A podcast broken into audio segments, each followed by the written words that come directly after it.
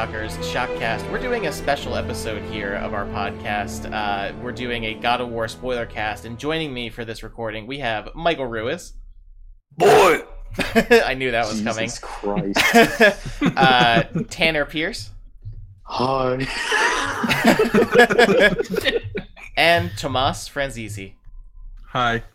Oh no! uh, So we only no, got no, we no only, punchline. we only So we only got plain. one we only got one boy out of that. So it's like, uh, so yeah, we're, we're doing a spoiler cast for God of War because pretty much the majority of the DualShocker staff have been playing this game. Uh, now that it's been a couple weeks out and we've all had a chance to kind of uh, finish it and digest it. Um, so now we kind of want to go into and share, uh, you know, some of the big story moments from the game, what we think of it, and all that. Um, obviously, this goes without saying that this is going to be very, very spoiler heavy. So if you've not played this game, do not listen to this podcast until you, after you've finished. Uh, with that said, who's beeping? Tanner, is that you?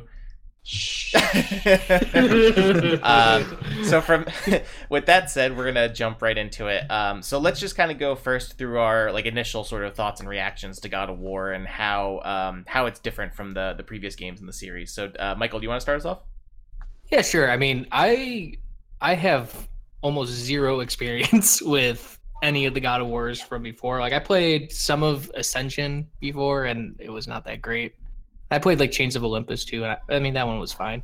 Mhm. But I, I don't really have this like strong tie to the series whatsoever.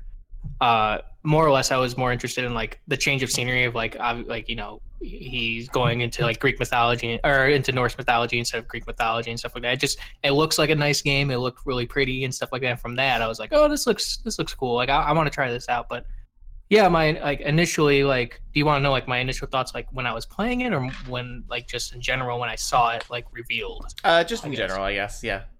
Yeah, sure. I mean, like you know, I, I thought it just looked pretty cool, and I was interested in it. And I guess when playing it, I was kind of just initially was not into it, and then later on, I it, it clicked at one point, and we'll talk about that later probably. But it clicked at a certain point, and uh, my view of it changed like complete 180. And I think it's like one of the best games to have come out on the PS4 now. So Awesome. Yeah. Yeah. Uh, Tanner, what do you think? Uh, I, so I was one of those people that was uh, completely blown away.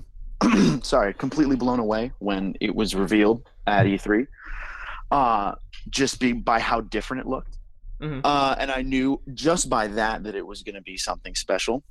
Uh, and then, of course, when I started playing it, I all my all my thoughts were completely just reaffirmed. I mean, it, it's just it's just a masterpiece on every level. Uh, I really have no complaints about it. I mean, it even got me to like RPG mechanics, which is something that's hard for me to like. So, Mhm. but uh, oh, I mean, it, it it's just I, I think the thing that it does so well is it's just so different than everything that came before it. Yeah, absolutely. Yeah. And uh, Tomas, what do you think? Well, uh, I have not really played the uh, previous entries in the God of War series. Like a few years ago, it's such a kind of a funny story. Uh, there was some sale at uh, GameStop, and I bought the God of War collection and uh, all three of the Uncharted games for PS3. Mhm. Tanner, are you typing? No, no. Okay. Um. Uh, okay, so you know, so I bought like the un- three Uncharted games and uh the God of War collection on PS3, and I brought it up to the guy, and he's like, "Oh, you know the Nathan Drake collection and uh God of War on uh three on PS4 are coming," and like he kept on trying to sell me the new games because I was buying them for like twenty bucks on the PS3. And he's like, "No, I spent 120," and I was like, "Yeah, no." Uh, but yeah, so but I really after that only played like most of the first game, and it's like they're uh the series is like it, it was a little it was slightly before when i really got into gaming was when it was huge. Mhm. so i and i was an xbox gamer growing up so i never really had the chance to fully like jump into the series but i was always curious that how it would make that jump from uh ps3 to ps4 because especially because the god of war 3 like i i am familiar with the story. I knew it ended on like kind of a cliffhanger. Uh and when I heard that uh, just on Twitter that like, oh yeah, the new one's coming and it's like Norse mythology, may- probably, I got pretty excited because like I, I'm a fan of uh, Norse mythology, and then it got revealed and it looked uh, super good, and uh, they were pretty secretive about it up until launch, and then I uh, picked it up a couple days after, and uh, I was I was super impressed. I have a couple minor complaints, but it's I'm- probably I'm- it's the best game I've played this year. Yeah, I'm with you on the minor complaints, but yeah, like any any complaint that I would have is just sounds so like ridiculous, I guess. But but yeah, like there's little things here and there, but otherwise it's like pretty perfect. I- Well, not I perfect, will- but it's great.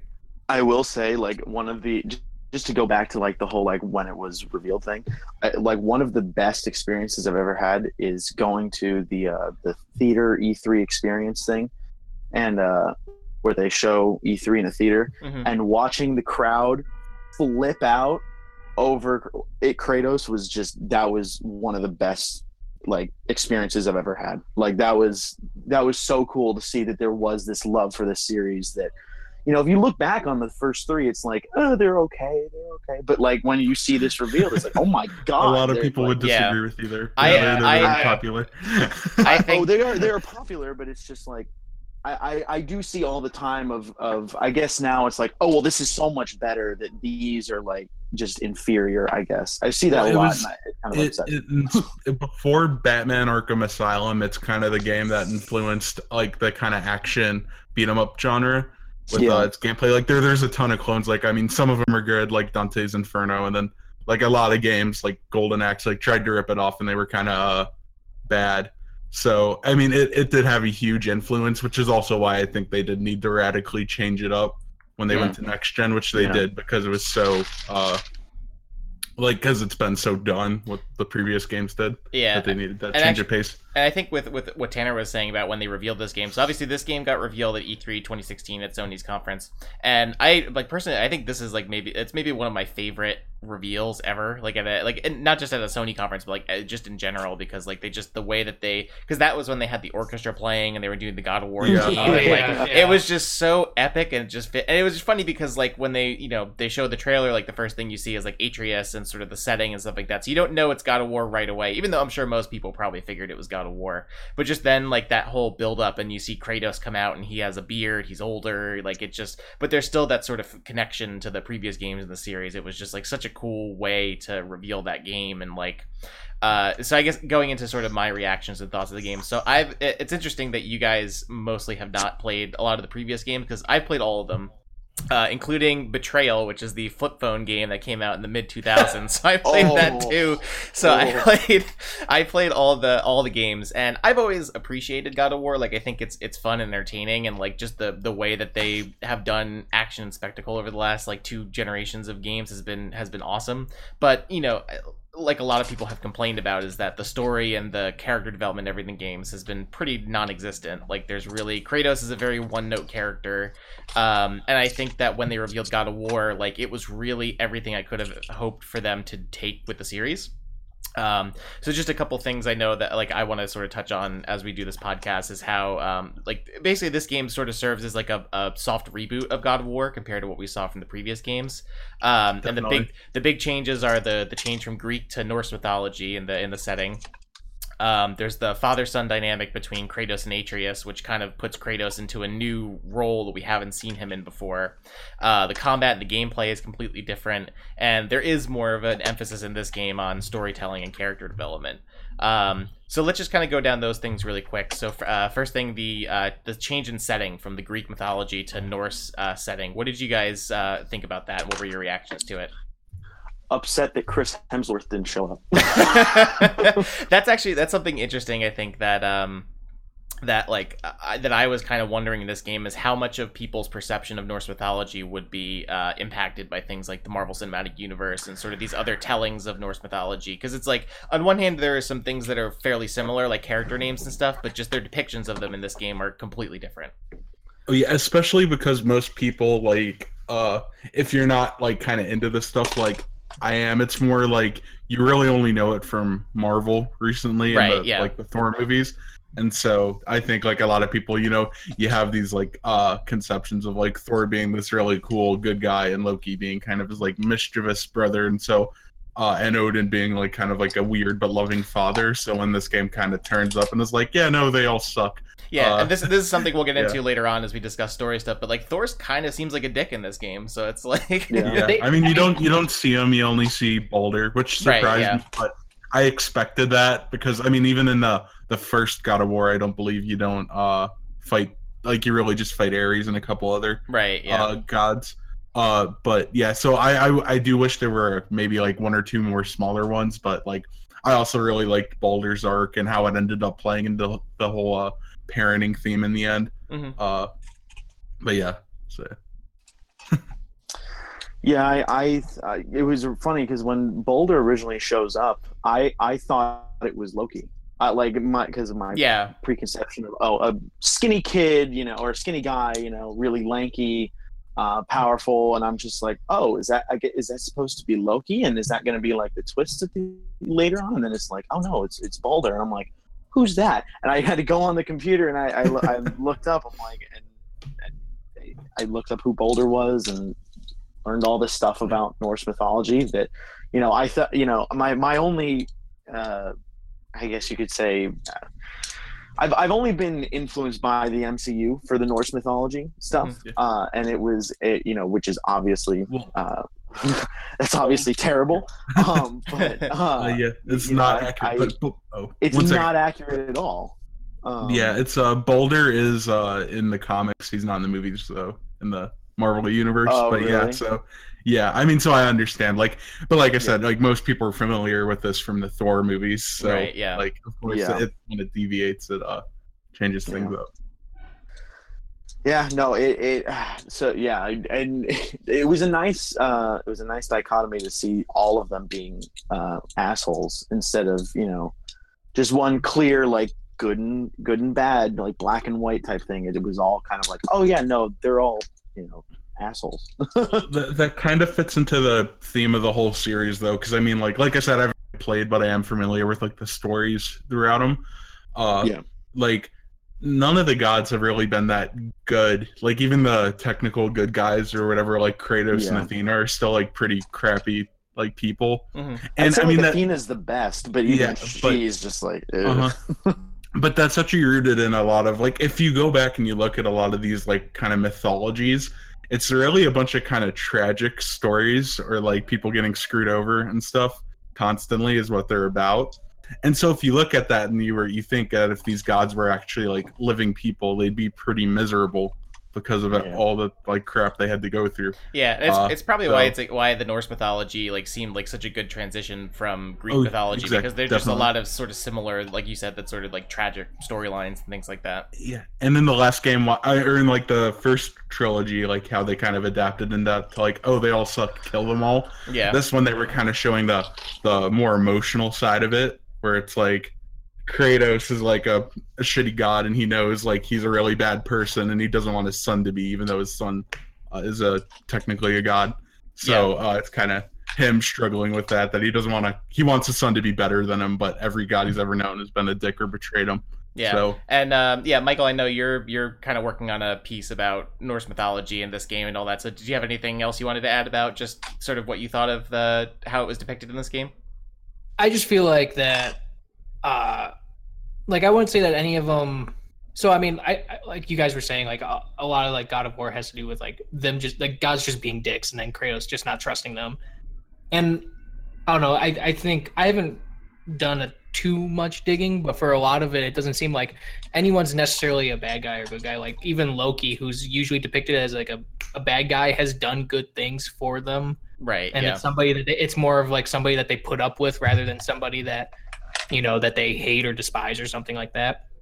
So it just it's just becomes a thing of like i don't know like i don't know. I don't know. I, I like again i'm i'm like not too deep into it all so far but i think this one takes more of like a negative turn than anything of like oh all these guys are just a bunch of assholes.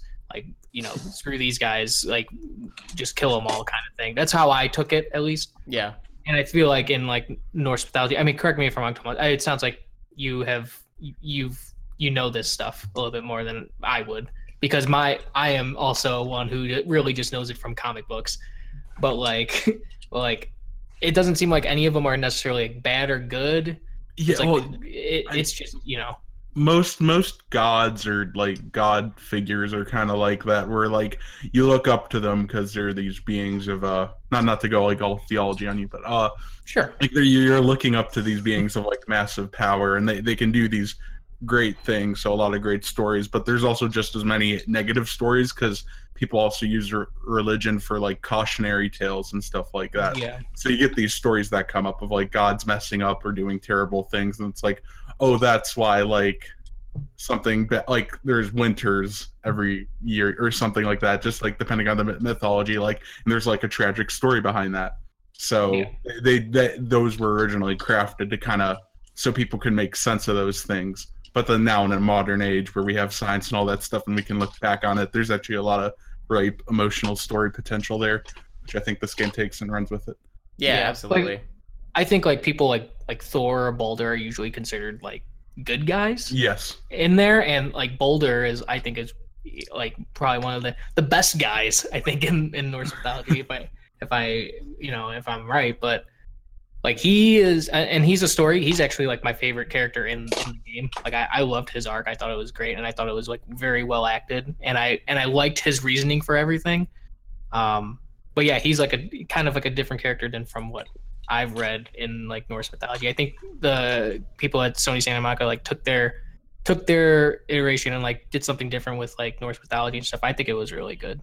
Yeah, and I, I, I Yeah. think one of my favorite things with the change to the Norse mythology is just like it, it, it kind of added a sense of um, uh, danger and unpredictability that I don't think we got from the previous games because like we've had you know six, seven games of Greek mythology, so like and Kratos has pretty much just trounced all the different ca- you know god enemies and gods that have been thrown against him and stuff like that. But because in this game he's in sort of unfamiliar territory that he doesn't know what's around, I think that it added a little bit more suspense for me, kind of playing through this game. oh like you know, definitely like uh, like you know definitely with um the troll fight in the very beginning or like the the stranger fight like it was just these things that you didn't really know where they were going to go because he's kind of dealing with these unfamiliar forces to him compared to fighting you know the the greek enemies and gods that we've we faced before yeah Definitely, I- that's probably something the series hasn't seen since the first entry. Because I mean, once yeah once you start to enter uh, Greek mythology, which I would say people are more familiar with than I, I uh, was just Norse about to say that. Yeah, I was gonna say Uh, this is yeah. way more familiar territory than than So- Norse mythology for sure. yeah Yeah, so I feel like once they were kind of, you could kind of see where we're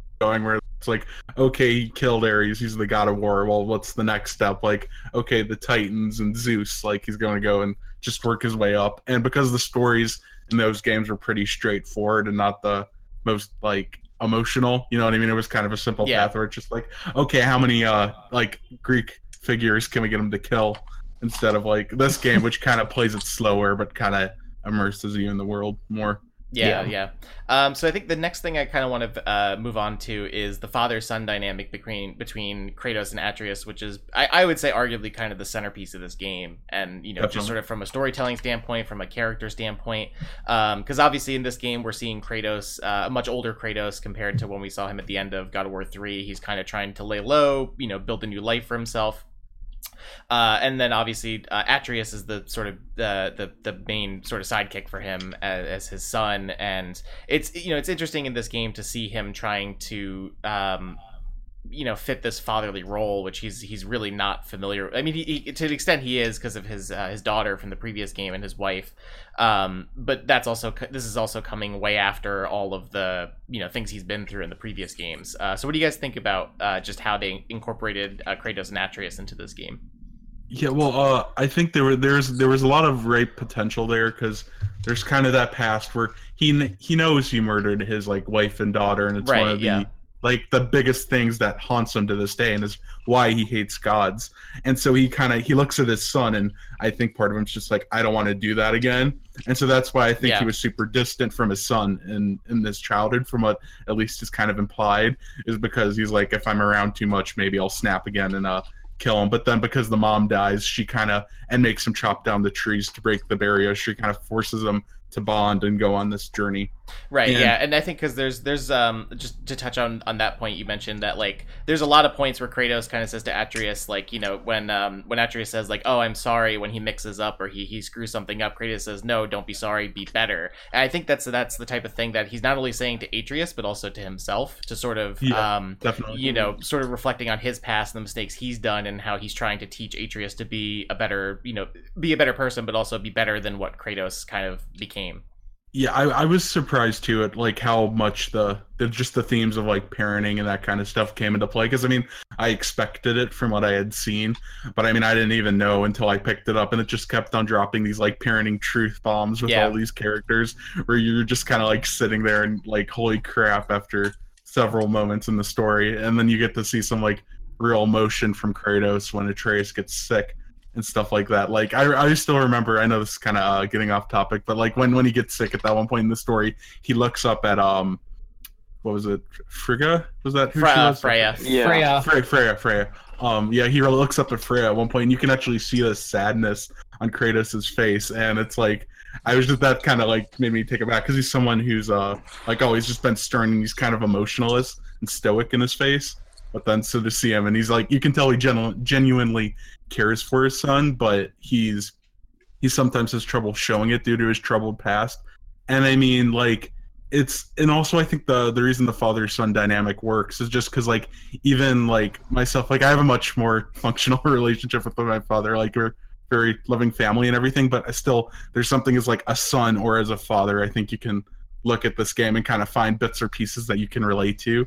Where you're kind of like, oh yeah, I felt that as a kid before. Like a parent could be like, oh yeah, I like kind of felt bad or like wanted to do this with my children before. So I think the game just the story becomes super relatable at that point even if with how fantastical it is it can kind of hit you with like that relation through the father son dynamic Yeah, absolutely. Uh, Michael or Tanner, do you guys want to uh, add anything? Yeah.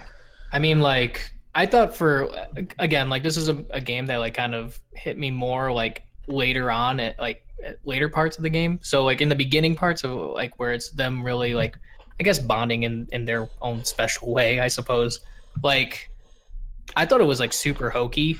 Like, the whole floaty hand thing that Kratos does, like, tr- he wants to pat him on the back or whatever, or, like, you know, make him feel comfortable or something and then he doesn't but because he wants to just be big strong man or whatever and like i thought that kind of stuff was kind of hokey in the beginning but i think later on when like when uh, atreus gets like the real big ego when he finds out he's a god i one i hated him at that point. I, I could not stand atreus. Like he i wanted to i don't know. I, I felt like wanted I was like, oh my god, if this was my child, Jesus.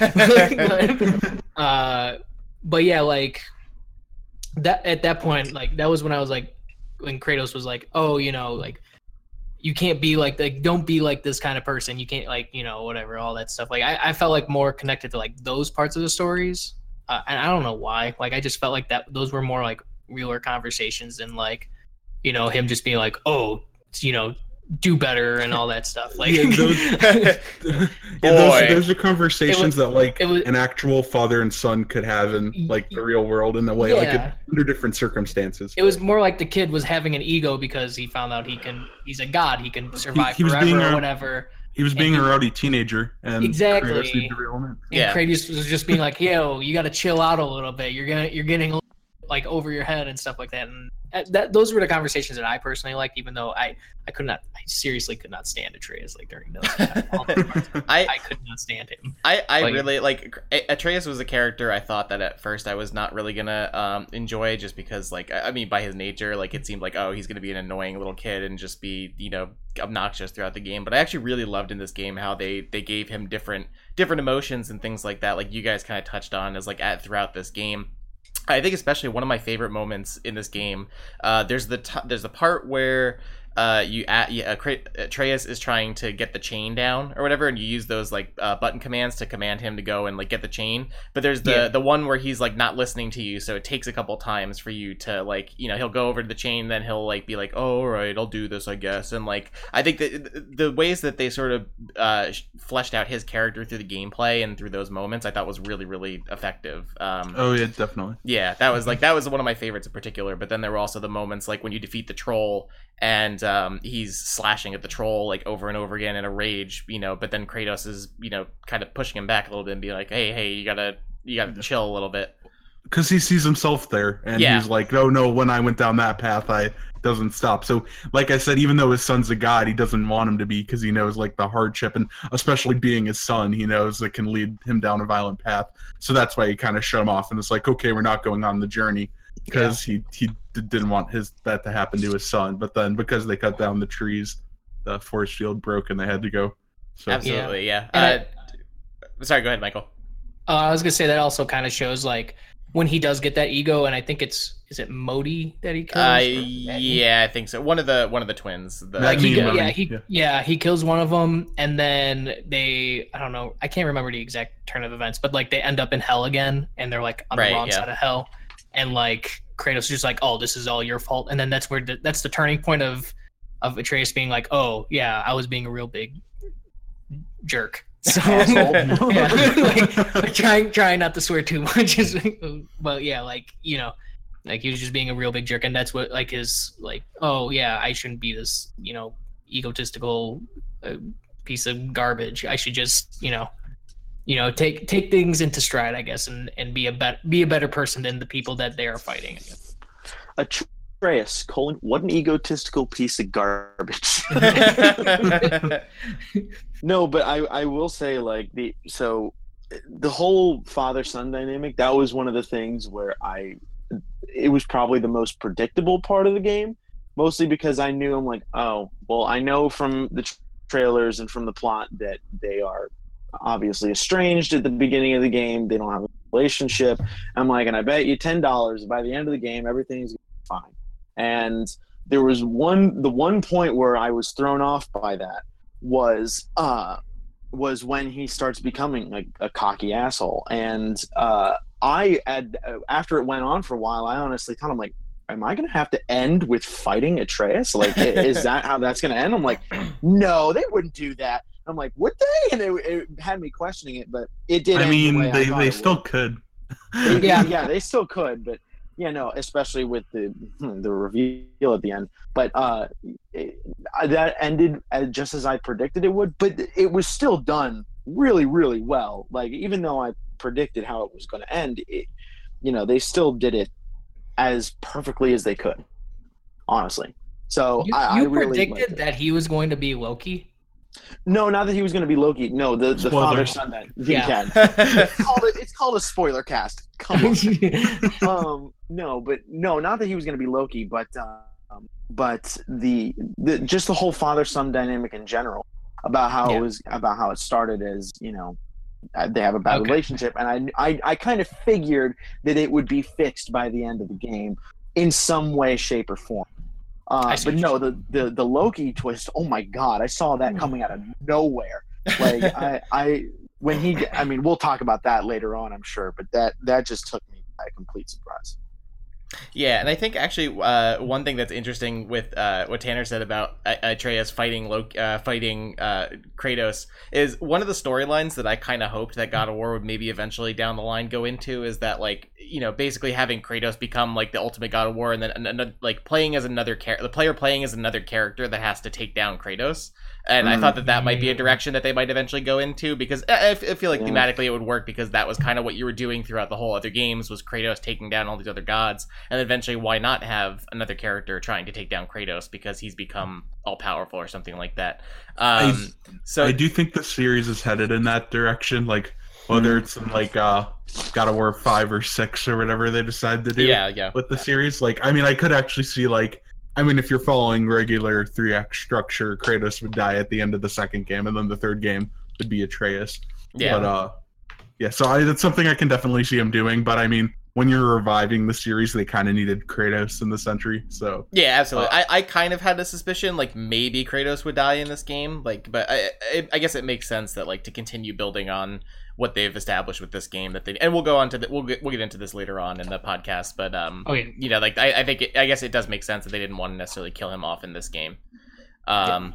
So with all that said, let's move on now from the story and sort of uh, character stuff. We'll move into the actual like the combat and the gameplay because obviously, just as much as the story stuff in this game, there's been a lot of changes to the the kind of fundamentals of how this game works because you know God of War in the previous games was very sort of uh, arcadey almost the way that the combat worked, and you know it's it's very surprising I think to see how they they basically changed it. They basically turned this game into God of Dark Souls is like more or less. It's like it's very similar. Uh, It's, great it's much journalism there. it's much. it's, well, I haven't. I haven't said that God of War No, is the Dark Souls I, of I God agree. of War. I agree with you. Yeah, I'm just messing with you. Yeah, yeah. I, I mean, I think that's the most immediate comparison that people are going to have to this game because the combat is way slower and heavier, um, but also because It's- it has more of an action RPG sort of mentality to it. Um, yeah, it's like an. I I think it's more of a. I mean, I know I might piss off some uh From Software fans saying this, but I think it's a more mainstream Dark Souls. It's kind of that same formula, but it is a little more forgiving. I mean, the game still gets very difficult in a couple areas, yeah, So but um, yeah. but it's kind of it's more accessible where you can i mean the game's sold over like 3 million copies at this point so like yeah, it's something with more mass appeal like that that people will pick up and then it kind of has this more methodical but still like action packed and rewarding gameplay and as actually somebody who's not always the biggest fan of the souls series uh or the souls games like i, I actually did like how this did did things a little bit more just because it, like i said I, I don't want to say more casual but like it did kind of roll things back to a more traditional kind of like it was a more mainstream dark souls basically and so I think that gives it gives the that whole genre a broader appeal. And I know like and I I do hate comparing stuff to Dark Souls because I think it's a really if everyone compares comparison it, just because people will be like, oh, this game's hard. It's like Dark Souls when Dark Souls is actually much more about being methodical and learning. And I think that's what would make something like Dark Souls. So I think it took those elements, like the good elements, and uh put it into a slightly easier, more mainstream experience with a really emotional story, and everything just came together and worked out. right, yeah, Yeah, I, I'm gonna say like initially, like I wasn't huge on the on the combat because I just I felt like I was just swinging an axe. Like I didn't feel like there was anything like it- when when you play like a game like because I've played a few of the go- like a couple of the God of War games. Like I like the idea of like having like the, the button combination stuff, kind of like a like a Devil May Cry kind of thing, I guess too. Is it- Yeah. It's it- still I there think- and it's still there. Yeah, I- I think it's still there, but it wasn't there in the very beginning. Like you're just pressing. The, I felt like you were just pressing the R one button the entire time, uh, for like those first like three hours or so. But like once you, I think once it opens up a little bit more, I think a lot of the like the skill tree stuff, and once you get the different, um, what are those like upgrade things where like you can make like time slow down or something like I can't remember exactly. There's like The, uh, some the like yeah the The- runes the runic yeah attacks, like yeah, yeah once you get like the runic attacks and stuff like that and, and like once uh once atreus can start like shooting a bow and you can use that too as like a as a a way to like kind of manage the the crowd do some crowd control while you're doing that like i, I think it opens up in like a really great great way um but initially like i was not huge on it for sure Well, you got you got to kind of wean people into it too. yeah, and I and that's something that I understood once I like I was like, oh, I get I get it. They were trying to teach me how to do all this stuff like piece by piece by piece, and I understood that. It was just like initially I was like, uh, I don't like I don't see what people are saying about this combat, and but Mhm. then I saw it like once I was like about five hours in or so. Yeah, So- I, I do love the combat. My one complaint does come from the combat though with the game. It's that uh I think the combat's amazing and it's almost like a Thor game with how it works. Uh when you're fighting stuff uh directly in front or behind you. And I think even when stuff's behind you, you have the quick turn. And so it creates it makes you feel really badass. But I feel like this system uh does not work or its faults start to show whenever you have to fight something that either moves really fast or flies. Uh, because the, the systems because the system's not built for that because i feel like basically you kind of you either can you you can't attack anything on your sides really until you get the chains. And so you're either like basically directly in front or directly behind you and i feel like that most of the game does a really good job at managing that and creating challenges that like crafted around that but then towards the end when you're fighting some of the really powerful dark elves and the valkyries in the post game uh, I feel like uh, the flaws start to show because these are characters that can fire projectiles from across the screen behind you, and you can't see it on the little counter bar because your camera's aimed upwards, and there isn't really a good way to see that. So I just feel like those fights kind of for just for the sake of difficulty we're like oh we're gonna make you fight a super powerful flying enemy not noticing that kind of breaks the system. And so while i think the game does a really good job of working within its uh excellent gameplay's limits i feel like towards towards the end of the game when they really want to start uh, pumping up the difficulty i do feel like it gets a little cheap in a couple areas because it isn't really built for uh, aerial combat. Yeah, like the the elves were easily my least favorite enemies because they just they just move so fast and like trying to like you know, because throwing the axe is not necessarily the fastest process. Like you have to aim, you have to throw. It takes a little bit to hit, and like it just they like a lot of times I would line up the shot and hit and throw the axe, and they would you know dart away immediately and miss. Or like the witches especially, I think were kind of frustrating because it was I like hated the first first you have to shoot them, you have to shoot them with the Yeah. arrows first to kind of stun them, then hit them with the axe, and I think that's that. That was a little more manageable though, because because like they were still kind of they weren't in the air; they were directly in front of you. they were so those yeah yeah. those those were kind of like pushing it the most with like what the system could do. But yeah, like I agree with the elves. Like once you kind of put flying and projectiles into the mix, like it, it with an enemy that moves super fast, it kind of the system the cracks start to show. So yeah. I'd say if I had like one major complaint besides like occasional frame rate stutters when coming out of a sleep mode, it'd be that. But the game for the most parts, even when it comes to gameplay, is absolutely amazing. I also found it weird that you use the B button for platforming, but I got used to that quick. oh, that's uh, actually I was gonna Or say not did- B, circle. Circle. Uh, the 'cause- B button. so Sorry. I actually, uh, that's actually one thing I didn't think of too. Is uh, what control settings did you guys use? Did you use the uh, the classic or like the default settings? The default. I use the default. Default. I used okay. Default. Default because it was easier to aim. Okay, Like, because I actually I uh, so I switched to the classic controls, which basically changes it to what the previous God of War games were. Because I think my main thing is I really I really don't like using melee attacks on triggers. Like it just doesn't feel right to me. Like I prefer using the face buttons. So that that felt better to me when I was playing the game using the the face buttons. But uh, yeah, aiming was a little bit harder. I think because it just wasn't like it wasn't you weren't able to transition right away. Um, and I will say though, like I know what Tomas said. Like I, I think the combat, like I love the combat overall. I thought it was great, and I think it was like it does feel like Dark Souls, but with a little bit more leniency to it. Because especially like when it comes to blocking, you have like such a you have such a wide Oh, window yeah. of like blocking an enemy attack. Um, but I really don't think it works well when you're fighting things uh, on your sides or behind you. Like even though there's the quick turn, like I really did not use the quick turn at all. Yeah, I usually just didn't use I usually. I usually just try to dodge around and It, it makes position, things a lot easier if you can. I, I- know it's it's at a weird, like especially on the classic controls, but like if you use it, combat actually becomes a lot more dynamic and easier because you can hit something in front of you a couple times, stun it, quick turn, hit what's behind you, roll, and then like like there's more advanced stuff you can do once you take advantage of the quick turn. But I do understand that because like down on the D-pad is not the best place. Yeah, it was. It was. Yeah. I think if it Yeah. was in a better button placement, it might have worked better. But I just like if it felt like it was a solution and it was there. I just don't know if it was like the ideal way to sort of address that problem. Um, but otherwise, like like aside from those things that we've sort of pointed out, like I, overall, I thought that the combat was a lot of fun and I really enjoyed. Uh, you know, doing it, and uh, especially as you kind of unlock new skills later on. Like I, I think probably one of my favorites is that attack.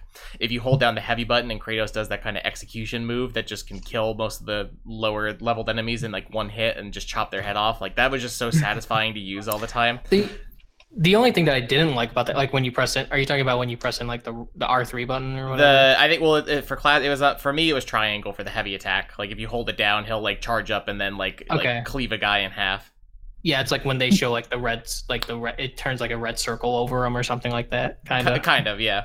Yeah, like I the only thing that I had a problem with that was that I think the animations were way too long. They, Like- yeah, and they got re- I- very repetitive too. I they ran go into a couple ones. glitches with that too. Like Oh, I would really? pick up a guy and uh, run into a wall, and then Kratos would just like keep going onto a pile of rocks and get stuck. Like, I literally got stuck in an animation one time because I did it into like a corner with some rocks. and Yeah, I think I think the do. only one of those the only one of those I didn't like were the ones where you did like the charge attack where you just like run infinitely into an enemy enemy until like eventually it like gives out. That Yeah. one was kind. Of, I wish there was a way Yeah. to stop it earlier. And also that and the um the the one where you do on the tro- the, the little troll enemies where you like hop on their back and they like charge and hit guys like that one also was kind Yeah. of like annoying to do over and over Yeah. again. There was stuff like that in the original God of War, right? Where There there was stuff- yeah, there was yeah. some So stuff that, like that was the, they kind of had to put that in there. I think.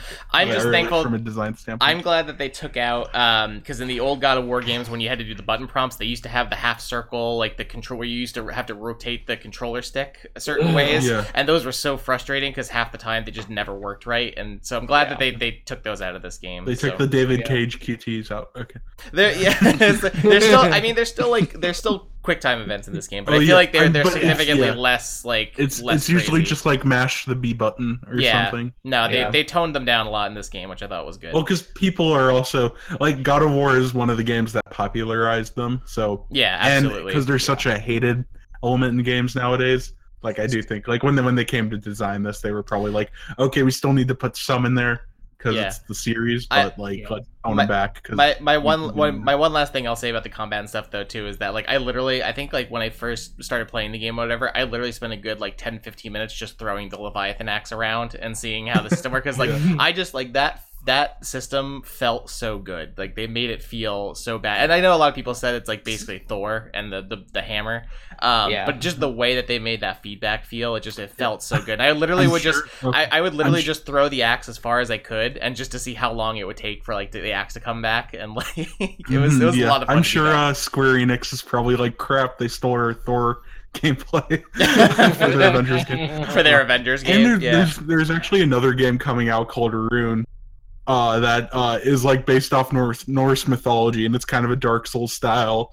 Like it's very similar to God of War in concept. yeah, so I feel like this game probably came out, and Human Head was probably like, "Oh no, Oh no. yeah. They, Yeah, they took but, our uh, idea. yeah." Yeah. But it, it was pretty funny. I don't know. Uh, Tanner, did you have anything else you wanted to add about like the combat and stuff? Or I mean, I, I, I, you know, for me, gameplay is is secondary in a lot of ways to the story. That being said, this was the first title that, or one of the first titles that lit, made me just go back to a story-based game and just screw around for hours because the gameplay is just so much fun and there's Yeah. so much variety to the way you can go and attack enemies. I mean, I, the, one of the things I just love doing is going into an area and, and saying, all right, I'm going to take down enemies only using this specific way. And I'll, I'll say, like, all right, light uh, axe throws only. And I'll just try and do that. And it's just so much fun to, it's just so much fun to do that because, because the gameplay is so, dare I say, perfect. I mean, I, I don't think a lot of things in gaming and movies are perfect, but the, com- the combat is, it's, it's, it's, it's a masterpiece, just Yeah. like everything else about the game. Oh yeah, when, when it clicks, it really clicks. yeah, Yeah. and I think I think one of the things they did really well too. I think is that like, and we're gonna go into this in a little in a little bit, but uh, when you do get the blades of chaos back and you get to use those, um, you know, I appreciate that like even though the blades of chaos are pretty powerful and they like, I think they they do kind of solve a lot of the issues of the combat that uh, we kind of pointed out earlier. They um they did a good job of making them feel distinct enough from the axe that like it didn't Oh, feel yeah. like oh now that I have the blades of chaos I don't have to ever use the axe again. Like the axe still Yep. felt like it still had its own its, its own unique purposes in combat and and you know sort of exploration that made it essential to have and Yeah. that it wasn't just like well I have the blades of chaos so now I don't need to use the axe anymore. Like I still went back I still switched between both weapons like pretty consistently. Yeah, and- also, I gotta say that. Oh, I'm sorry.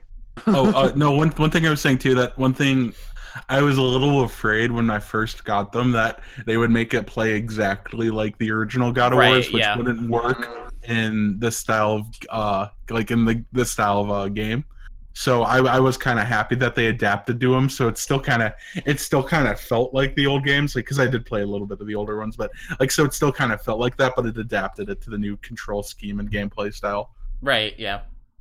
Um, Um, but but like the when when you first get them in the story, that whole section, oh my god, that that whole that whole section when you first get the Blades of Chaos is We'll get- just we'll so get yeah, much we're fun. yeah, we're, 'Cause we're I actually have, we're I have gonna a thing about that, yeah. yeah, yeah, I we're didn't, gonna- you weren't in control though. You just kind of sat on a boat for like five minutes.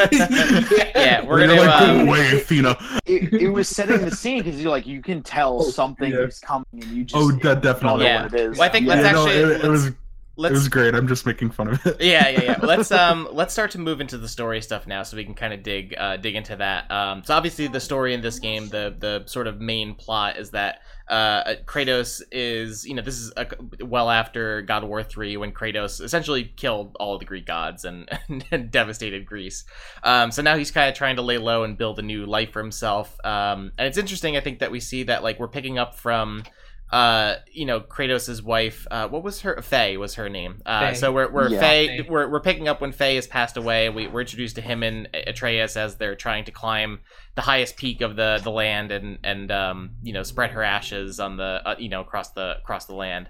So I think it's it is interesting though that I think we picked up at this point rather than seeing Kratos at you know uh him with with Faye and sort of Atreus being born that we're picking up at this sort of specific moment. Um, so what did you guys think of like the the, the premise of the story and sort of the um, this plot?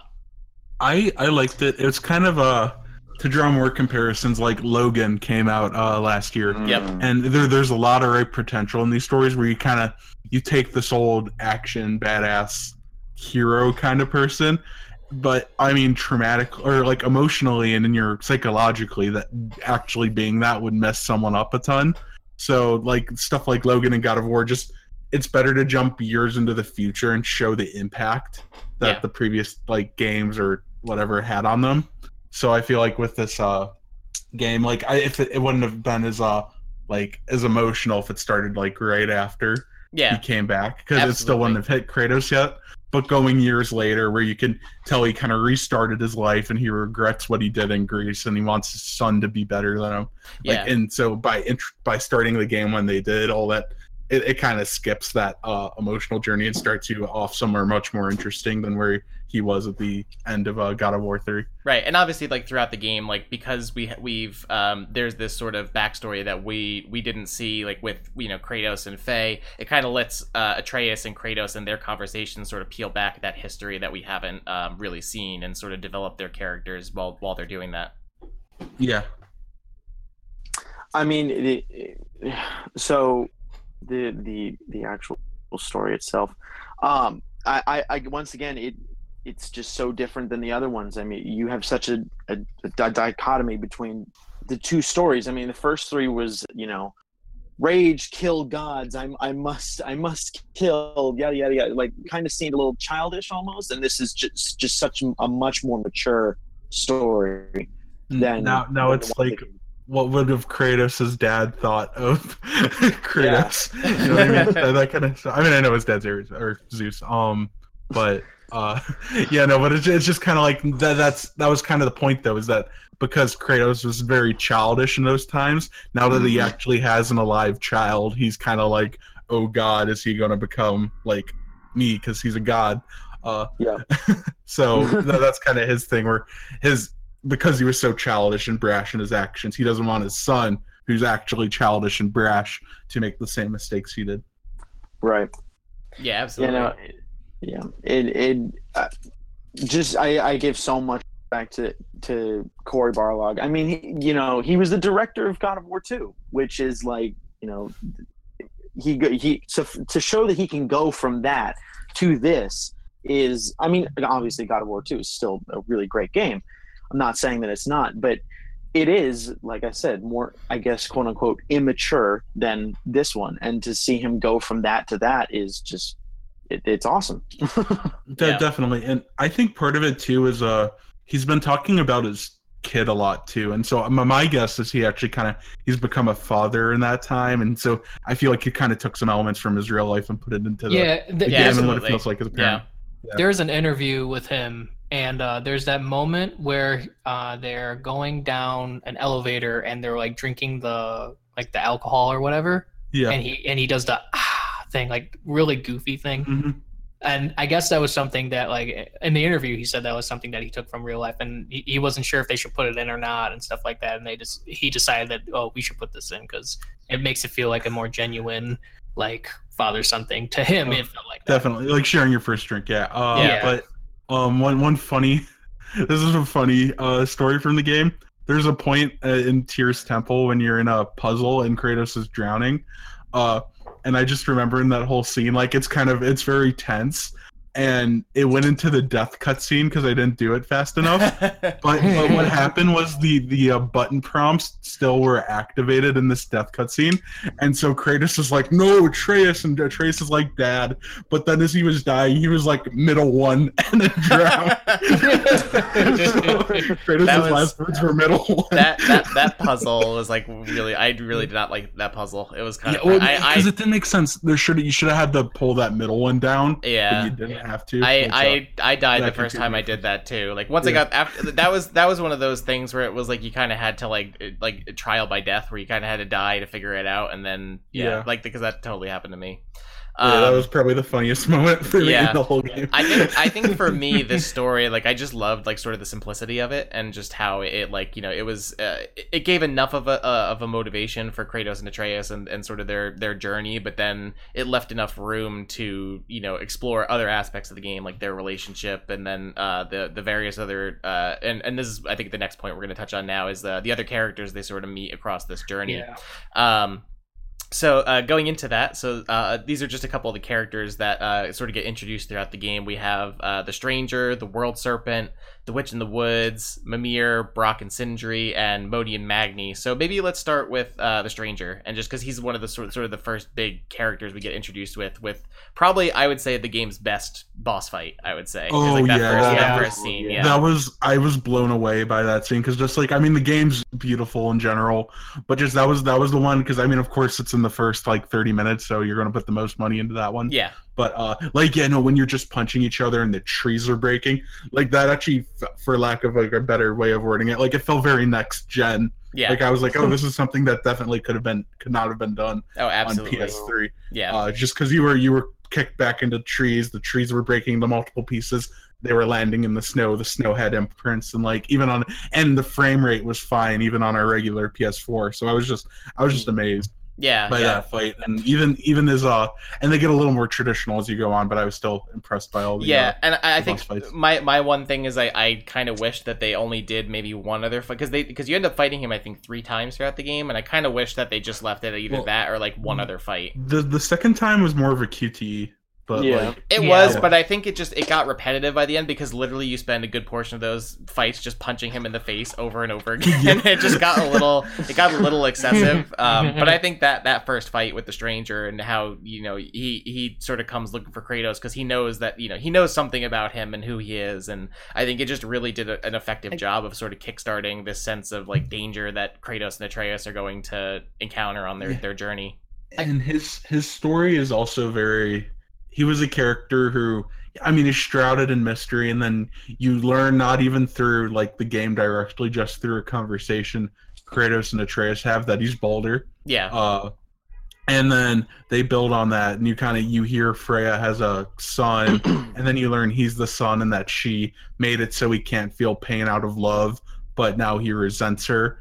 And it's kind of it's more of a commentary on parents who interfere too much Yeah. in their children's lives and that that's and i didn't even notice that at first but then like at one Yeah. point towards the end in the final boss fight where he's just like you just kept on interfering i was just like uh and then that clicked in my mind where i was like holy crap that's what this whole story's about yeah Mhm. so, um, you know, he was a character I didn't really care. I I didn't really like him in the beginning in like a not a bad way, but like you're just kind of like, oh, you're kind of the evil guy who's like the recurring villain. But then as you kind of learn that he's more, that it kind of shows the tragedy of the gods because he's a very tragic uh warrior where he actually seems like he may have been a decent warrior beforehand but then his mom did something to him out of love and it ended up ruining his life because he couldn't feel anything. Right yeah.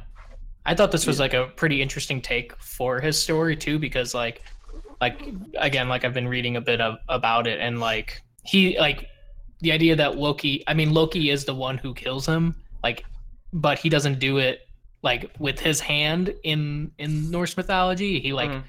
he like tricks. He doesn't trick a person. He kind of basically like tells like uh, controls a person or something like that. Like another person to do that, like use the mistletoe on Baldur. It's not Loki actually doing it. So I thought that was like kind of like I thought like some of like the little things that they've done like throughout that story, like the the little like their takes on Norse mythology, I thought were really interesting. I like I thought this was one of them that I was like, oh, that's super weird because they don't say that he's Loki at that point, but he's the one who kills him. And I feel like they like kind of hint at him being Loki like throughout this entire game. Oh, you know, definitely that that Him reveal like in shape like when when he's just like, Yeah. hey, can I, can I be an animal? Like when he Yeah. when he Right, like, yeah. He's he's Mhm. summoning wolves the whole game. yeah, with his magic yeah. powers. Exactly. And as soon as they're like, they were like, he's Loki. I mean, that was that was probably the first moment in a long time I've flipped my shit so majorly Yeah, in a game. like- Like, probably since uh, spoilers for Arkham City, since uh Joker died, probably was the last time I, an ending made me go like, holy shit, at the top of my lungs, and Yeah. uh, like. So, but I just remember, and especially because it was like same around. I don't want to spoil that movie, but it was around the same time as like Infinity War. Oh, so uh, Yeah. Loki had a very interesting month. Um, yeah. so uh, you know, I just remember that like they were when he's just like, oh yeah, uh, those things, the murals, they called me Loki. I was just like, oh my god, what? everything makes sense now, and it's so yeah, great. and and it's and like puts because the whole game in perspective. Yeah, yeah, just like cursory knowledge of knowing like, oh, Loki's like half giant or whether whatever, and like finding out his mom was a giant. Like, it didn't even click in my head for some reason. yeah, And like it's, he, it's, it's yeah, like while they were walking down, he's like, oh, so I'm half giant and half god. I'm like. Oh, where did Loki go? Like, where's Loki in this game? I didn't even Yeah. like question it Yeah. at first, and then he's like, "Oh, they were calling me." Loki. I'm like, "Oh, this is crazy." It's, This the- is those are the best. Those are the best reveals too, where you can where they put enough clues to where you could come to that conclusion without them telling Yeah. you in a way, and then the game finally tells you it's Loki, and then in your mind you can retroactively put Yeah. it back together like and be like, oh yeah, they've been dropping. It wasn't something where they just kind of were writing the game as they went along, and like, oh yeah, now he's Loki. It was something where like, oh yeah, you can clearly see he's Loki from the like towards the beginning of the game yeah, if you like like, actually it- look at stuff. if you yeah if you knew anything about norse mythology even like like him is asking about if he could change into wolves or like him like killing a baldur with the mistletoe it's like those are clear indicators that he's loki but if you didn't know anything about it then like and I, again this goes to the point of like i think a lot of people know greek mythology more than norse mythology like you would have no idea and like i think there's also a moment like during that baldur fight at least from my like what i saw and read and stuff like there's a there's like a tablet that he like smashes you through or that you smash uh, baldur through and like it depicts the the scene where you do like kill baldur and like it just tells you Mm. right then and there like that's what's Oh, gonna yeah. happen Oh, that's cool. Hmm. so Okay, it's I like noticed there's like a bunch of like things like sprinkled in there that are telling you like who these people are and like what's gonna happen in the story but like you would never know unless you were like real either into it or you were like really looking for it. yeah, i thought that was like that's something that's really cool that they did they did with this game yeah. Yeah. That, Um, that was a that was a kind of a low note to end it on too, where like usually, and I, I've seen some people voice disappointment that the game didn't really huge bombastic ending, but that was never really the the point. Yeah Yeah. uh, where it was just it was this personal journey all along, and it ended on a super huge reveal. And I mean, you did have that huge bombastic fight with uh Baldur, and but that did kind of almost seem like it didn't seem like it would be the final boss. And then, He but did then the game kind of just ends on this quiet note with this huge reveal, and almost kind of you you. It's such a shocking reveal if you don't know it's coming yeah. at the end there Mhm. that I just remember you're just kind of walking down, and then the silence just kind of allows you to take it all in, and then you're like, oh, it's over.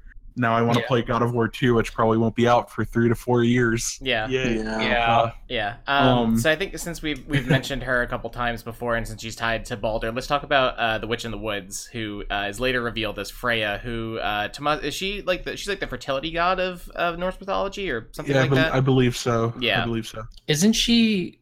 Is she the leader of the Valkyries? Am I wrong to think that? No, no, that's No. Br- Brunhild. I, I'm probably Brun- botching that name. Yeah, yeah. uh, I don't know. I, I'm sorry. It's been a while since I. Yeah, no, but uh, they know the Valkyries are different. But um, yeah. yeah.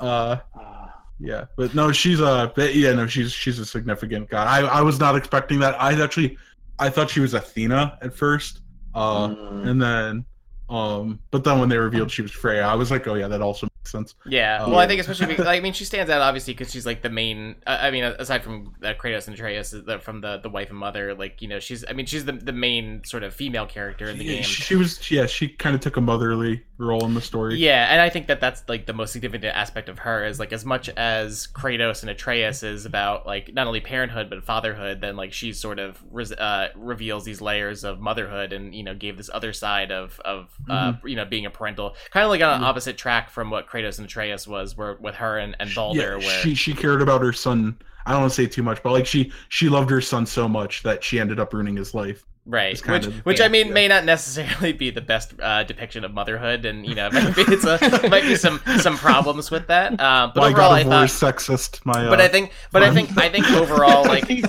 I mean, yeah, I mean that is the one thing that sort of stood out to me is that like obviously God of War has not necessarily been the most female friendly series ever. Is like there have been some No. pretty some pretty really. bad depictions of you know like we, we won't get into that too much. but, zero um, sex scenes in this game. yeah, Wait, I know. I I think um, I think with, with I- like I do appreciate like how they they did you know make Freya a bit more like you know not just a you know sort of depiction of, of femininity like the previous games have had and she she was Yeah. actually a fully formed character and had a storyline and, Yeah, and you know in the beginning like they make her you know at first she's friendly but obviously as the game goes on there's sort of more secret layers to her character and and why she gets hmm. involved with Kratos and, And that- that- but and that story's super tragic too because it actually Kratos killing Baldur actually shows that Kratos has become a better person yeah because he cares about Freya, and so when Baldur's going to kill her, he's like, "I'm not going to let you do that. I already, I, I lost my wife and daughter, and uh, and so he just he doesn't want anybody he cares for to die. And even though he kind of resented her when he learned she was a god, she saved his child, and he has immense respect for her. So he's not going to let some like bratty god kill her. But then in the same thing, she almost wanted to die in that scenario. And then no, that I love that scene too, where she's like, "I'm gonna take every horror in the world and like put it down on you for killing my son." Where you're just like, "Oh shit!" So it's like Kratos Yeah. legitimately does something good and nice for somebody he cares about, and it still backfires on him. yeah Yeah, yeah, that uh, that that ending where you're you're just like, uh, I saved you. What the hell are you mad at me for? Like, well, you, you did kill our child, which any parent, Y- even- yeah. right yeah no matter their relationship's going to be like. Like if someone killed Kratos' kid, that wasn't him, he'd probably be pretty mad. I mean, he's mad at himself for killing his own children. So yeah what's Like, interesting is sense. that what's interesting is that later on in the game, uh, if you try and go back to the witch's house, uh, you can't get into her house anymore. You can you can go into that underground part, but you, you can't go into the house anymore. Oh, interesting. I didn't. I didn't do that. Interesting. Yeah. Yeah. So that that was one of those things where I'm like, are they? I, am sure it's possible, but they they might be setting her up as a future villain. Probably. I, I, it'll be yeah. She'll she'll be in an interesting spot in the sequel Yeah. or DLC or whatever they decide to do for this game. Yeah. Uh, Speaking yeah. of DLC, I, I need that. I, I need that in my life. No, because yeah, the, the and the, that's the thing too. Why I think the kind of low key, haha, low key uh, ending um uh made it some people mad because especially with how huge of an undertaking games are these days, it's going to be at least a year before we see like a large piece of DLC like Lost Legacy for the Uncharted games. Mhm. or it's going to be uh like multiple years before we see a sequel. And so I think Mm. this story does leave you wanting more, and that that's great. And I think that speaks volumes that you're like, I want to play God of War five as soon as this game ends. Yeah. I mean, But, uh, personally, like I appreciated how sort of close. Cl- uh, you know, uh, Oh, how it tells a was like a complete close. story, It, yeah. it's a complete, it's a complete experience, and I think like it gave me Yeah, exactly what I wanted, and like I, I do want to see more of it, but like I think for what this game gave me, like I, I really appreciate that it was just like a Oh, yeah. complete story. hmm Yeah, I do. I do. I, I will say I do think benefit from like a side story DLC uh, about you know someone. I I, I, I definitely think it could benefit from that, and I, I personally want that. If I'm being honest. Yeah, I don't mean, want we'll, any DLC. We'll have to personally. we'll have to see if they actually do because I, I know like Cory Barlog I think he did an re- interview recently where he said he's not really interested in you know in doing that and all that. Um, so and I let's understand that. yeah, Yeah. let's um quickly go through just a couple like the supporting characters that are in the game. So we have um so we talked about Stranger, the Witch in the Woods. Uh, we've also got the World Serpent who shows up as like one of the big you know sort of Time uh, travel. yeah yeah. Um, we've got uh, the it's World Serpent. Kratos. Uh, World That's Serpent. like I would weird say theory that's going on. yeah Oh, I yeah. love when you uh, rode inside him. That, yeah, that was a fun that was that was Oh, a cool I sequence. I love but- how there's just like whole buildings with like working chains inside though, you know, it's like it's like, oh yeah, I'm gonna zip line down this building in the middle of the world serpent. It's like Yeah, you yeah. sure the acid isn't like melting away at the That's yeah. Um, and then I think one of the, the one of the other like significant characters of the game is Mimir, who you uh, you behead pretty early on Mm-hmm. in the game, and you he accompanies you on most of your travels. Uh, I think he Yeah, was he just is- a great source of not only like I think as a great source of sort of explaining the lore of Norse mythology and all that stuff, but also just he was really good comic relief. Like he was just a nice foil Yeah. for for Kratos and Atreus throughout the game. You need that too for an, such an exposition heavy character. Yeah, Like they kind of they kind of mask that exposition and humor, yeah, which works. And then I also I also love his like final line in the game. I know this is kind of getting into the ending, but like uh basically Ragnarok's kind of sped up at the end. But I just love when he come back and he's laying on the ground and he said, uh then you ask him like, oh, what were Brok and Sindri doing? And then he says, oh, they were argu- uh he's like they messed with me for they took a bunch of measurements and then they began arguing about the weather. And you take that as like, oh, that's kind of a funny line, and then you go out and it's like, oh yeah, no, they were arguing about like Ragnarok is what. So there's a lot of smart writing with him. Where yeah, it's kind of like, Yeah. uh, where- yeah. and you foreshadow stuff like it foreshadows Baldur being uh, Freya's child too, where he just like he can't say anything about Baldur. Uh, Yeah. and Yeah. then they reveal that, and so yeah, the game, the game, I just think it's an it's one of the best written games I've played. Where I think it do, it does a great job at like setting everything up, and like especially making it so once the reveals happen, you can look back and be like, oh yeah, no, that that totally makes sense within the context of story and was even teased. You just don't know until it happens. Yeah, and Yeah. then uh, like you mentioned, that we have uh, Brok and Sindri, who are the two uh, like dwarven brothers that are the blacksmiths throughout the game, and I think they're also another kind of good pair of like sort of comic relief Mhm. characters that you see. And I, I especially loved that they the game gives the explanation of how they appear in all these different realms because they're basically just like time hopping between the different areas. I, I do feel like that, that we don't know everything about him too because Right, Sindri clearly knew Faye. Like that first time you meet meet him, he's Mhm. kind of like, "Oh, I, I made that axe for a woman I really like." So I do almost feel that when she died, she could have almost told them like, "Oh yeah, follow my husband and son." So that's a reveal I could see coming in future games where it's like they they kind of know who they are and what they're doing. But uh, I do love that time though when Atreus just like freaks out when he's kind of a cocky god and he's just like, "Why are you being so petty and everything?" to Sindri, and then it actually causes them to get back together. So it's actually something good came from like uh, Atreus being a dick. yeah, yeah, yeah. Yeah. That was great. Um, yeah, and then the the last sort of pair of characters I had on my list here was uh, Modi and Magni, who we come across later as a boss fight, and I think they're you know like they're they're an interesting sort of boss fight because you're fighting the two of them at the same time, and and uh, That was Dark Souls inspired. that was that was it, it felt very very Dark Souls, yeah, playing through that. Um, all right, I think And, after- and, Tr- and Troy Baker and Nolan, they're just in everything now. I like- I didn't realize. Was was that Troy Baker, and Nolan North as Modi? and Yes, it Yes, was. it was. Oh my I- god, that's perfect. I did not. I didn't. I didn't. I didn't realize that until like way after I played the game, and I actually I looked the uh, like a couple days ago on the Wikipedia page for it, and I was like, oh shit, that was Troy Baker and Nolan North. Yeah. that, that was really this thing. clever casting. Yeah, that was I, I heard they were Yeah. in the game, and I'm, I was I before it came out. I heard they were in the game. I'm like, okay, now I'm gonna be going through this game, trying to find them, even if there's some small little NPC that you can barely talk to. I'm going to find these guys, and then I immediately, as soon as Magni and Magni and Modi came in, I'm like, oh, that's them. That's totally them. I can hear their voices. I do I do feel like they were they were a little underdeveloped. They were just kind of there for the boss fight. I do like a Yeah. I forgot which one you kill, but whichever one survives afterwards. I love when he comes down and he's like he's like, "Oh, I got the hammer or whatever," and everybody just thinks it's because his brother's dead. When he's like, "Oh no, I actually earned this, and you killed my brother," and so that puts them in a really weird scenario. Right. but they, yeah. they don't really because the game's so kind of separate from those gods and everything. Like, uh, because the game doesn't really delve into Asgard. Most like Baldur, Magni, Modi, and Freya and the World Serpent are really the only gods you see in the game. And Yeah. uh, oh, and uh, what's his name? Mimir. Uh, and uh, so I do do feel like they could have been developed slightly better, but the, I mean their purpose was served in the story, Right. Yeah, Yeah. and, and, and they I had a fun that- boss fight. Yeah, I think their deaths are like something to open up for like like obviously there's that surprise ending of like um of Thor. Thor. but I also think it opens up for other characters like like Sif to come in. Like Oh yeah, I didn't You think know? about that. like Yeah, no, I- I will probably see. Yeah, a lot Like, I of Thor think- characters in the next game. yeah, so I think that opens up for that because maybe they could go again with. I mean, it'd kind of be repeating like kind of like, the whole motherly thing and you know killing her sons or whatever, but like that could work too, where a boss fight might be Sif in the next game or something like that. Yeah. Yeah, I could Mhm. definitely see that now that you bring that up. Yeah.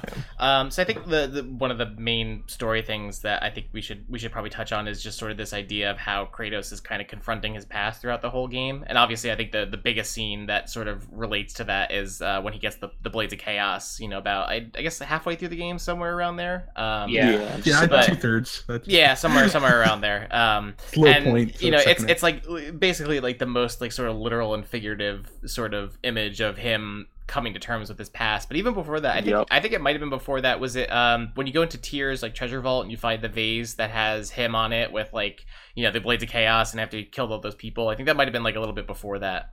Um, Yeah, I think so.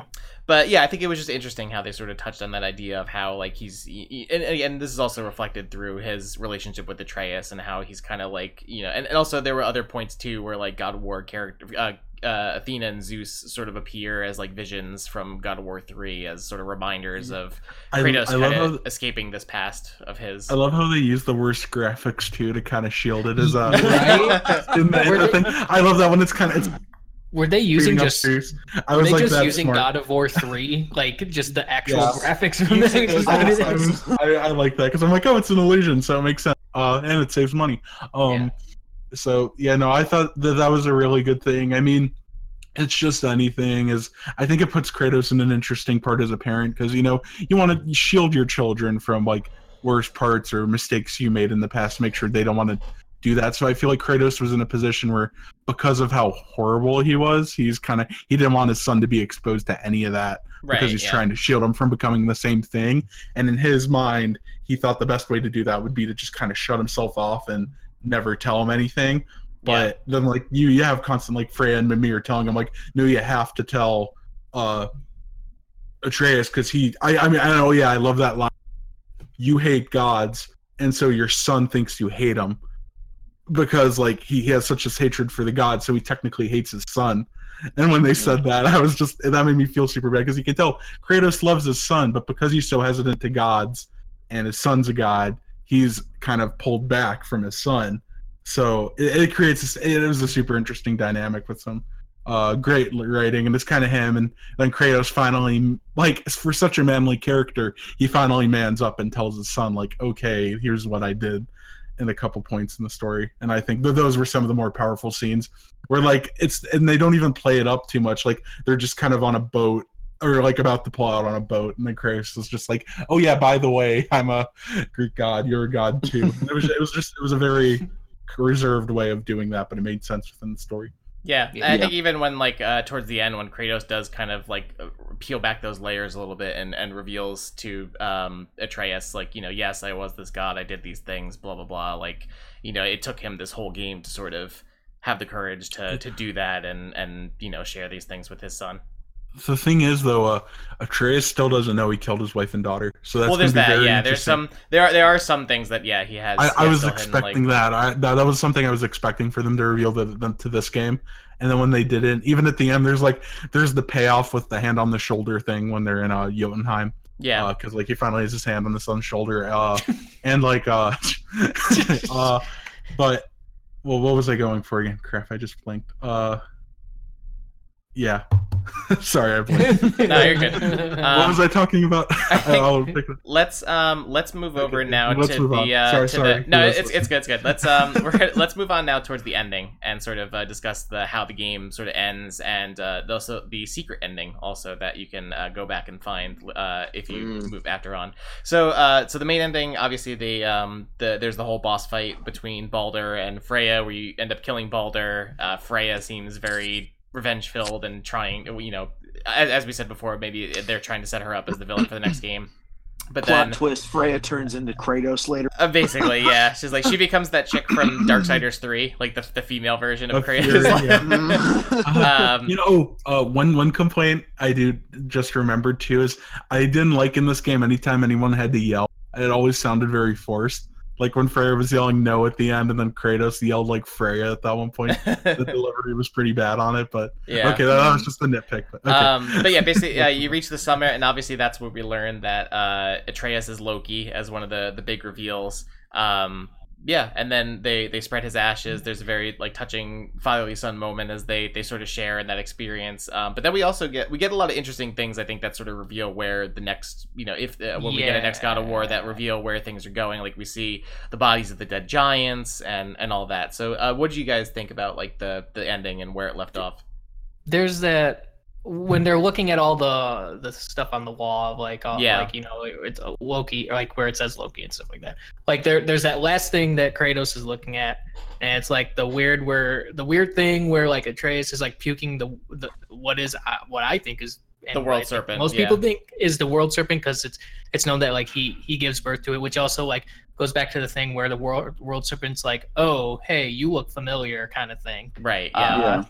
So like that's weird because I'm wondering like how they're going to do that because like again like this was something I joked about but a lot like people are theorizing that like Kratos is the world serpent or something like that. I think there were also no there idea. were there were theories that Kratos might be Tyr or something like that too. Like Yeah, there's like a well, couple different I, like believe Tyr is the god of war in in, in Norse Yeah, well, mythology. yeah. Norse mythology. I don't I don't think that's the case. I think it's more the point of Tyr was to show like because Kratos, the God of War, is usually seen and depicted as a very violent character. Yeah. in mythology like ares is kind of a dick kratos is a huge dick uh and so but when they went from uh for Tyr, they were showing oh yeah you can be a god of war and still be benevolent so And they still shows, say and they say that too. They're like, oh, Yeah, yeah, still and like so it shows kratos can be a better person even Yeah. with his circumstances so i, I think- that was kind of i don't think he's Tyr because but i just think Tyr is the standard he's working towards yeah. yeah. I agree with that. But yeah, like I- I'm just wondering like where they go with that. Like you know, how are they going to explain like Kratos dying? Because I think obviously I think it's going to happen, and it might happen in the next game. I think you guys are right in saying that like maybe you are Atreus in like the third one, like in the third game that they probably will have out. I would say. Yeah. But um, but yeah, I thought that was like super a Oh, real interesting thing. one inconvenient thing about the ending there the only reason any because Atreus decided to put his hand on the wall as he was walking out. Like they could have just walked through there and Atreus couldn't have touched anything. they wouldn't have found anything out. I, I, I mean, I think the, the most interesting thing, that, like like we kind of touched upon, is how like there might be some kind of idea of sort of history repeating itself, or some kind of cyclical, like you know, because I think the biggest thing with that is the whole um, the painting of Loki on the wall with the world serpent coming out of his mouth and sort of birthing the world serpent. I think wasn't I think there was something they mentioned about how the world serpent came about from Ragnarok, I think, or, or something like that. I, I don't yeah, remember there, exactly. there's there's some weird time travel stuff. where There is, he- yeah, because but then Yeah. also because like with Thor, well, I guess we're gonna get into this very shortly, but like with Thor, with Thor coming and you know the the sort of return of Ragnarok, that there's sort of this like weird cyclical, and even like the whole idea, like it, I think it's reflected with the World Serpent too, how the World Serpent like eats itself, and how there's like oh uh, this cycle of these histo- these events repeating itself.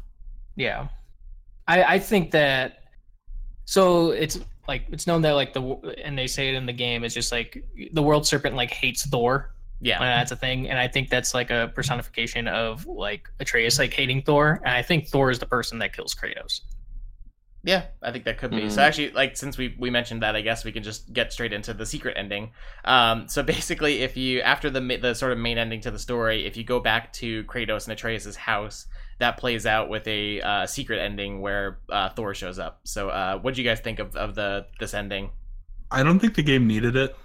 I feel No, I like it- think it's. so I think. I think it was. I mean, I don't want to be a downer, but like, it was. It teases the next game, and like I said, that's what pains me that the next entry isn't going to come for two or three years because it's. it- It's like you see that, and then you're just like, and they don't even really fully reveal Thor, but they just like they build this up, and then nothing kind So- of comes from it. So I was. So we I don't bit- really, so we don't really know if Chris Hemsworth isn't in this game. or Yeah. not. I do have to- uh, Yeah, I but- just thought I just thought how the scene played out was kind of funny because like they do the whole thing where Kratos and Atreus like they get back to the house and Kratos is like, "Boy, sleep," and then they cut to that that title card that says like years later, and they literally look the same. They look like Yeah. they look Yeah. like they look like they Yeah. slept for about twenty minutes and they woke up and Thor just showed up. and then they Like, wake up and look exactly the same. yeah, they look they look like exactly the same. So I thought that that scene. they, I, they didn't pay him enough to model a It was- teenage. it was a- it was a cool scene. I just thought the execution of it was a little funky, Yeah. especially because was- like yeah, Thor cool. Thor looked cool, but I just thought it was kind of silly how like his cloak reveals back and he has his his hand hammer holstered to his side. He's like he has the thing. His he looks like he's like about to pull a revolver out of his. Yeah. like, Old- it's old just West like old western. You know, it's like- just after Or- that, or it's like Red Dead Redemption. yeah, yeah. Thor. Or is October. Yeah. But it was it was a cool scene, and obviously it kind of sets up where the the next game is going. And I guess with with that topic, um, where do you guys sort of see the God of War franchise going from um this how this ending plays out, I think and from from the- from this game in general? Like, where do you kind of see this game going? I think the beauty of, of the way it ended is that it could go a number of different ways. Is that we don't really have. I mean, sure, we have a couple clues on where it could go, but we don't have like one solid hint besides the the besides that one panel at the end as to where it's going to go. Personally, that's personally how I feel. Uh, I think as for, I don't know exactly where it's gonna go, but I think there's certain characters that are, I think that are fairly obvious or like a good chance that they'll make it in there, and that Oh, has to go with like like obviously I think there's Thor. Like I mentioned Sif, I think Sif is another person because Modi and Magni are, are dead. I think the second game would also be like where we'd see Odin too. yeah, I, it's I yeah. think we the- get a- I, at least I, that might be what the Thor reveal for the next game. this game had a very narrow scope with the story. I mean, it was still broad, but like it was very focused on like Kratos and Atreus' journey. And now that I think that's complete, in the next game it'll kind of turn to Asgard. And I think even if we don't get a fight them all, we'll probably meet Odin and many of the other uh and Thor. Definitely, definitely Thor. we'll I think definitely see Thor. Thor. Thor's the main guy in the next game, most Yeah. likely. Yeah, Oh But, yeah. uh, 'Cause- and I think it'll probably follow a similar structure to like the previous trilogy in a way, where it'll kind of be like like we'll get more of it in the second one, and then the third one will just be like all out, like everybody's there.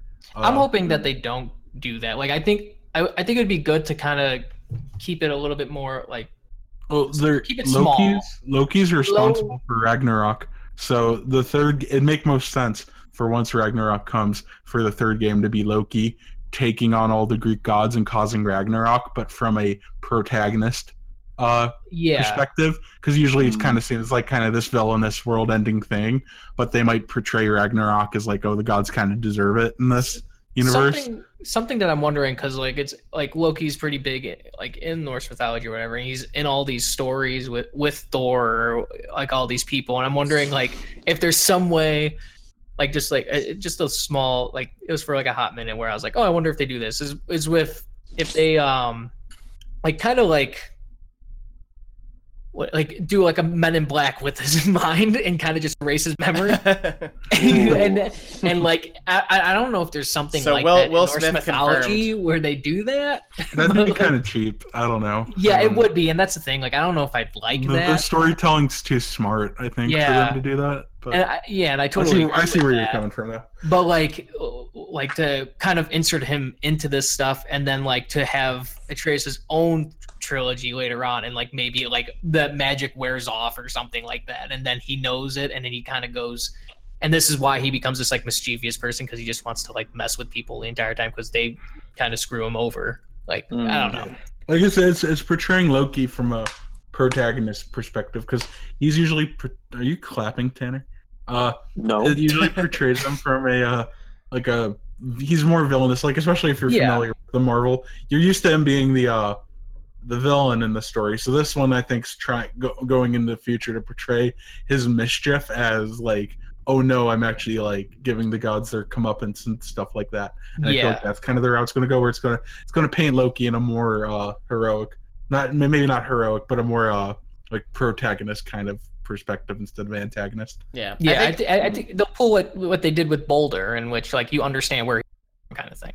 Yeah. Mhm. I think I'll be interested to see gameplay wise where the next game goes because obviously like this game did such I think this game uh, and a lot of a lot of the reason why people are responding to it so well and why it's getting such acclaim is because it is such a drastic departure from the previous God of War games and how it completely shifted the gameplay, the storytelling and all that. And I just wonder like if the next game like I'm sure it, it'll be great like regardless, but just you know if people will respond to it in the same way given that I'm assuming it'll probably just kind of be more of the same and kind of Yeah, build on I- I build think- on this as a foundation like but not maybe make as many drastic changes compared to what we saw between this and God of War 3.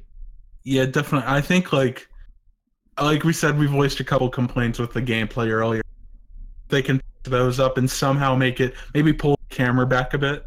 Uh, I, Yeah. this is just a theory, and uh, like kind of like make it so it's easier to attack stuff on your sides and in the air. Really, they could they just need to tweak the system a little bit, maybe make it flow a little better or whatever. Like whatever complaints people have about it right now. Like I I, think- I feel like it's something. It's a system that works really well right now, but it does have a couple of noticeable but like workable issues. So if, if they could turn those issues into like if they could fix those, I think that Yeah, it'd yeah. be like great for a sequel. I think if they do something, and I know we've been comparing this to Dark Souls a lot, but like I know if they if they did like a like how um, Dark Souls going from Dark Souls to Bloodborne, where it's very similar, but it's just a little bit snappier. Like I think that I think that would Yeah, yeah, be really good for the game. But I mean, Kratos is old and like big, so tha- that's kind of why the gameplay's slower. But if they do shift it to Atreus, I could see. Yeah, But uh, yeah, Yeah, I think they could maybe go. I guess like I mean we're, we're kind of see we're gonna see this with Last of Us Part Two, where we're getting an older Ellie, where like maybe they'll time jump a little bit, and and uh, Atreus will be a little older, so he'll have you know a little more skills at his disposal, or like maybe even play as him. I think that might be cool too if they switch that and maybe let you play as him in some sections.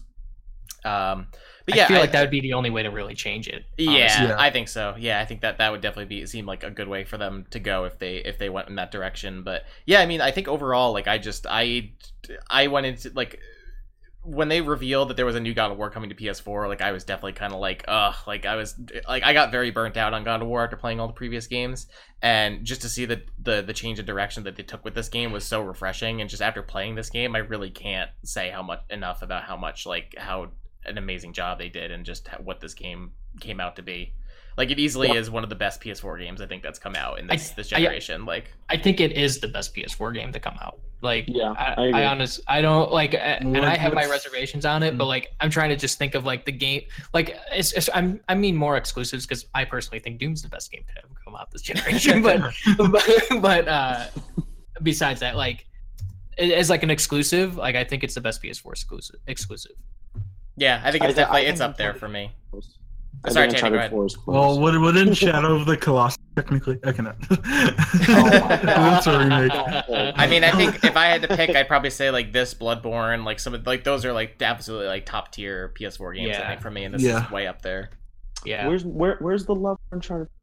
I did like Uncharted 4 a lot. I think I had issues with some, especially because Uncharted 4 was very long, and I think it needed some trimming. And I actually like Yeah, with God of with with God of War, I think it maybe could have used a little bit of trimming, just because there were some sections I think later on that get a little repetitive, and some gameplay things I didn't Yeah. really love. Yeah. Um, Mhm. but overall, I think just overall, like as a like consistently, like this game, just I think the production value of it is just so top notch and just exceptional in Uh, every it way. looks. Did you guys play in performance or did you play in? I- uh, I played on a played on a regular PS4, so I Same. didn't have any. I did I did too. so I'm the only one who played on a 4K TV.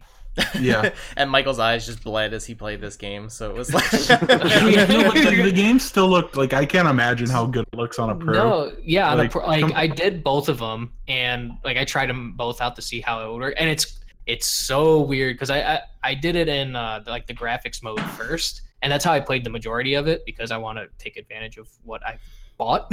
but Yeah. uh, but yeah, like Really? when I Oh. did, yeah, really, no.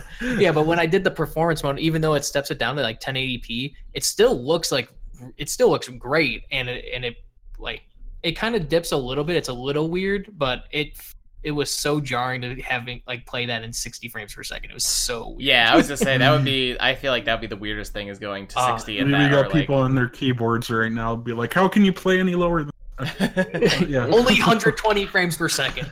yeah. My gosh. Well, uh, I think I think we're gonna we're gonna wrap it up now, and we'll we'll finish up our discussion since we obviously we went over a ton of stuff related to this game. But uh, thank Oh, you everyone for listening and uh, listening listening to us talk about Boy and uh, Kratos. Boy. Kratos, like we have to get at least a couple boys in there before we end. Um, Mhm. So thank you guys for listening to our spoiler cast, and obviously uh, there's still plenty of God of War stuff that you can read about that's going up on the site. Uh, if you just go over to DualShockers.com. Uh, as always, follow us on social. You can, uh, you know, follow us on Facebook and Twitter as at DualShockers, uh, YouTube as DSTV Originals, Twitch as DualShockers Live, uh, SoundCloud. I think we're DualShockers. I, I hope because that's where this is going up. Um, and just a couple of things. If you wanna, if you want to uh, read more God of War stuff, you can read our review from Giuseppe, which gave the game a pretty glowing 10 out of 10 score, which are not very often on the site. So it's a it's a good Could review to have read. Could have been better. Um, and you can also read uh, Logan Moore, one of our other staff writers who couldn't join us for this. Uh, he wrote a really great editorial, just kind of speak talking about uh, five things that he's hoping to see uh, from the series moving forward, and some stuff that we, we kind of touched on, but some really interesting uh, other points as well. Um, and with that, I think we'll we'll leave off there. So thank you everyone for listening, and uh, we'll catch you around next time for the next spoiler cast.